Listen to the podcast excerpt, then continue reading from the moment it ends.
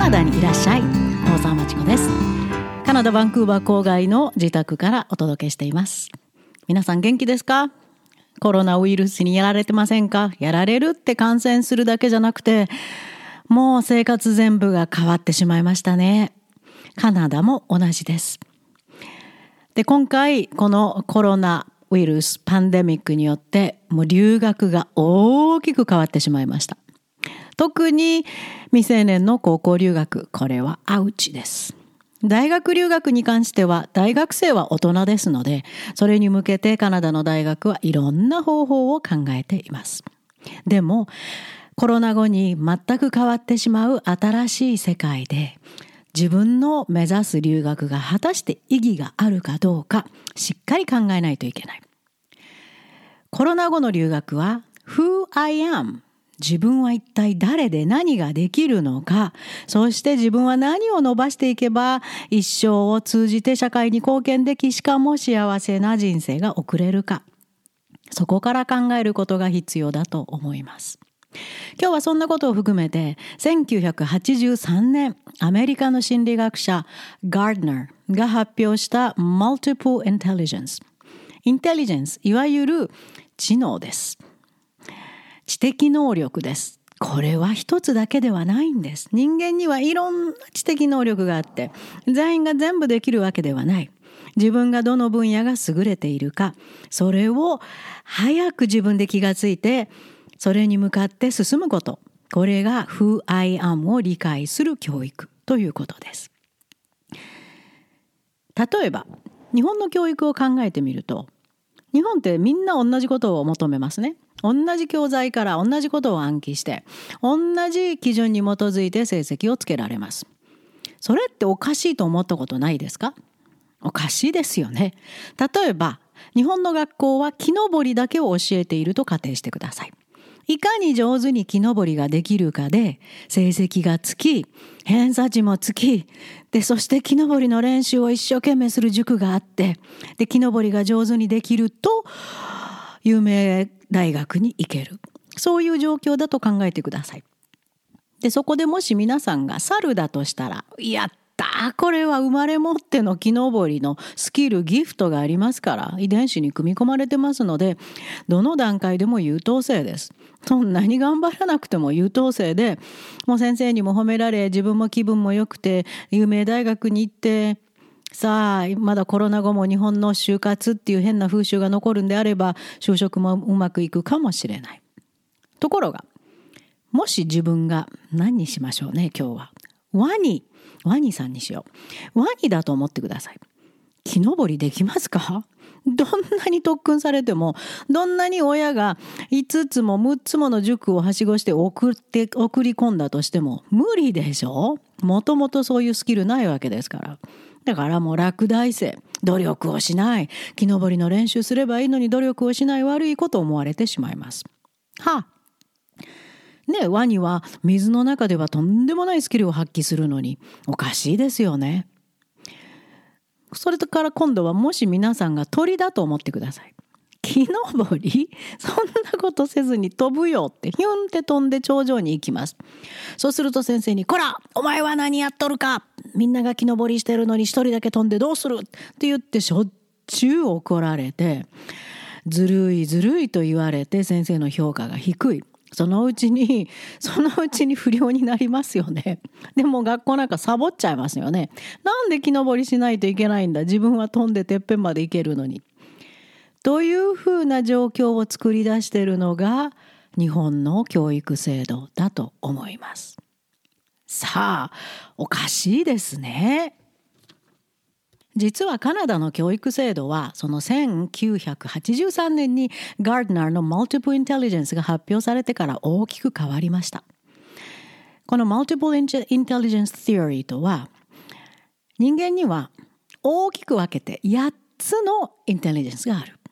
それぞれの人は必ずそれのどこかで優れている。それを見つけて伸ばすのが教育である。こういう説を発表したわけです。それによってカナダの教育は変わりました。で個人の能力を見つけてその能力を個人に合わせて伸ばすことこれを主眼に置いているのがカナダの教育です。そこに日本の教育制度のワニさんや鳥さんが来てどうするんですか？猿さんが来てもカナダは全く違いますのでじゃああなたは何ができるのって木登り。まあ、それは日本の教育制度でしょ？じゃああなた自身は何ができるの？わからない。それは迷いますよ高校留学生。そんな自分のギフト自分の持って生まれた特性知らずに来てどうする？それを知ってる人がカナダで自分の特性を伸ばしたいってくるところなんですよ。はい、そこから考えても高校留学っておかしいですよね。特に何にも自分の特性知らずに英語ができるようになりたいからっていう高校留学生に聞くと目的はそれらしいんですけどもそんなのそんなの目的にもならないです。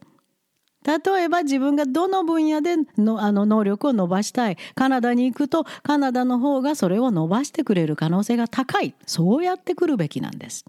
ガードナーはこの Multiple Intelligence Theory をどうやって作ったかというと His theory was based on much more than simply observing the various diverse mental skills people demonstrate 人々が日常生活の中で見せる多様な mental skills つまり脳から命令がいってそしてそれを実践するそのスキルを観察することで生まれました。そうですね。私も38年もう40年超えました。カナダに来て4年経ったから。日本で38年カナダに来て4年42年間たくさんの子どもたちに指導をしてきました。その中でなんて学び方は違うんだ。なんてそれぞれが持ってるスキルが違うんだ。10人いたら全員違う。100人いても全員違うんです。でそれに非常に衝撃を受けてもともとの私の専門は linguistics いわゆる言語学なんですが言語の専門家です。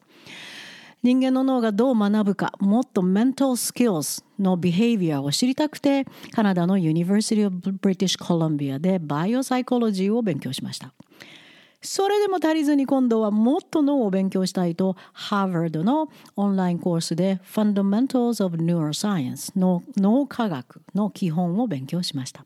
それによってああこういうわけでそれぞれ違うんだということを自分でも悟ったわけです。はっきり自分の観察は正しかったと思ったわけです。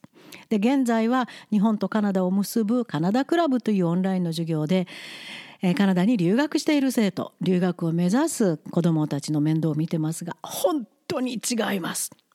本当にみんな違います。見てるとなこの子は留学すべきじゃなかった。日本の方がはるかに伸びたという子どもも多い。それからいや日本の大学なんかに置いとくのはもったいない カナダに来るべきという生徒もいるそれはなぜ私がそういう判断をするかというとガーデナーのマルティプルインテリジェンスに基づいての判断です。さあそろそろじらさずにその8つのマルティプルインテリジェンスって何ですかって聞きたい方が多いと思うのでお話します。まず1番目は linguistic 言語能力に長けてること。2つ目はミュージカル音楽能力に長けてること。3つ目はロジカル・マテマリコいわゆる論理的数学的能力に長けてる。次がスペーシャル空間を理解する能力に長けてる。その次がバデリー・キネスティックこれは脳から命令を出して四肢を自由に動かす能力運動能力ですね。そしてインターパーソナル人との関係について長けてる能力これもインテリジェンスなんですよ。イントラパーソナルはい、これが7番目。自分のこと、今度は中に向かいます。インターパーソナルは外に向かって周りの人。イントラパーソナルは自分の中身、自分のことをいかによく理解してるか。そしてこれもインテリジェンスです。そして最後に、ナチュラリスト。自分の周りの環境地球に生きてる植物動物も含めて非常に関心を持ち理解が深い人。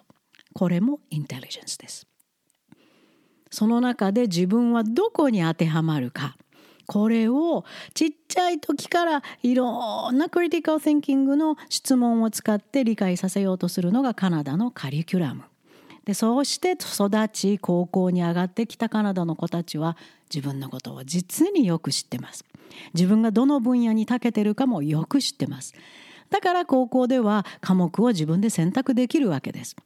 日本の子がいきなり高校留学しても何を選ぶか。単なる日本の偏差値みたいに自分の成績今までの成績だけで選んでも予想が外れますよね。そこが大きな違い。つまり自分のインテリジェンスはどこにあるか分からずに来ても意味がない。これが高校留学。今回のコロナパンデミックでその部分も大きく表に出てきたと思います。さて今日はちょっと時間がなくなってきましたのでまた次回今度はその8つのマルティプインテリジェンス一体詳しくはどういうことなのかをお話ししたいと思います。そして一緒に自分は一体どこに自分のギフトを見出すことができるのかそんなクイズも交えながら進めていきたいと思います。じゃあ次回のポッドキャスト自分のインテリジェンスはどれ？楽しみにしておいてください。ではまた次回。カナダにいらっしゃい